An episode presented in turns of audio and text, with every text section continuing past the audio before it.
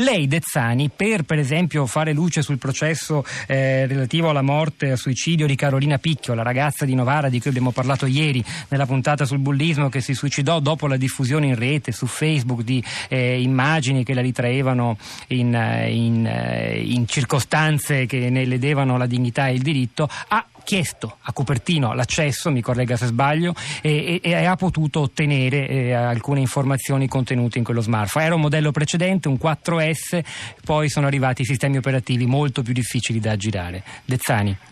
Sì, eh, confermo, l'attività è venuta adesso, eh, io sono un tecnico, è avvenuta tramite una rogatoria internazionale gestita dalla Procura dei minori di Torino, per cui io prestavo la mia consulenza. Sì e um, accolsero la, la, richiesta e andai due anni fa a Cupertino, proprio due anni fa in questi giorni, per ottenere l'attività. Intanto c'è da chiarire anche un punto che la Apple eh, svolgeva questa attività eh, su eh, device eh, di quell'epoca, poi i passaggi di sicurezza con l'evoluzione degli hardware e degli iOS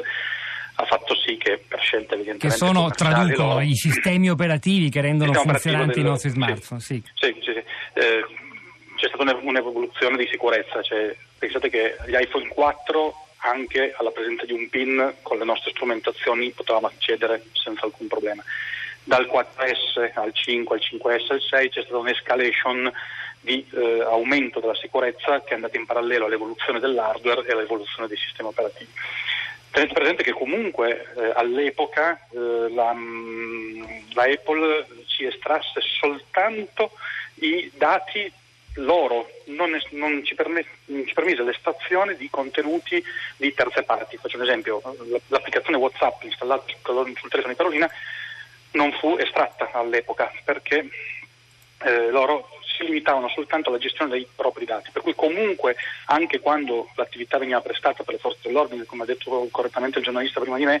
perché l'FBI comunque pretendeva e chiedeva una, una determinata attività di estrazione dei contenuti e noi sostanzialmente abbiamo seguito quel canale, cioè quello che era previsto per la Polizia Federale Americana e ce l'hanno autorizzata anche per la magistratura italiana, e, eh, però limitatamente ai dati Apple. Poi parallelamente a questo sono usciti dispositivi esterni che hanno permesso di aggirare gli ostacoli delle password Apple sempre su device, cioè su smartphone 4S, 5 con sistemi operativi fino alla 8.2, 8.3 con eh, possibilità di, di, successo diciamo, del 100%. E praticamente immaginate che due anni fa dovettimo andare a Cupertino per il telefono di Carolina Pic e non ci estrassero tutto. Eh, quando poi invece ehm, sono usciti questi nuovi dispositivi, questi nuovi sistemi di eh, accesso alla, alla, memoria degli iPhone, noi eh, abbiamo ripetuto l'analisi del, del, telefono e siamo riusciti a ottenere più dati di quanto non ce ne eh, fu promesso da Apple al, due anni fa aggirando gli ostacoli, per cui c'è stata un, una possibilità sostanziale di poter accedere ai sistemi fino all'iOS, cioè al sistema operativo 8.3, con dall'8.4 e il 9 sostanzialmente si è bloccato completamente il, il, processo, soprattutto con gli hardware più recenti come l'iPhone 6. Secondo lei è giusto, Nazzani, eh, secondo lei, lei è un tecnico, l'ha ripetuto, ma insomma si è occupato di processi, ci avrà ragionato certo. su. È giusto che non sia accessibile in questo momento il, lo smartphone di quel signore. E giustamente un'opinione, un commento pubblicato stamani sul foglio diceva e se domani uno degli amici, dei contatti di Siad Farouk, l'uomo responsabile della strage insieme alla sua compagna, eh, compisse una nuova strage e magari noi avremmo potuto scoprirlo prima accedendo ai contatti di quello smartphone. Tim Cook come commenterebbe, come risponderebbe? Rimarrebbe fermo nella sua posizione di tutela della privacy e della libertà? Sicuramente si sta assumendo anche una responsabilità morale importante perché quando stiamo parlando di sicurezza nazionale, quando stiamo parlando di sicurezze che sicuramente qualche anno fa non erano un'esigenza primaria, oggi lo sono per il terrorismo, per tutto quello che sta capitando nel mondo, eh, loro stanno cavalcando sicuramente un'azione commerciale perché quello che sta emergendo è i nostri dispositivi sono sicuri, perché eh, FBI, cioè quelli che noi CIA, tutti quelli che noi teniamo sempre in considerazione come il punto di riferimento anche nel mondo tecnologico, dicono non siamo riusciti a entrare, abbiamo bisogno del vostro aiuto. Per cui dall'altra parte è il dispositivo è inattaccabile. Per cui sicuramente questo da un punto di vista commerciale, da un punto di vista di marketing è un'informazione che è, è importante per loro, per cui sicuramente è una battaglia anche di tipo commerciale.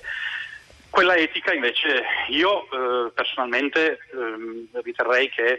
eh, si, si, dovrebbe poter accedere alla memoria di un, di, di un device sequestrato.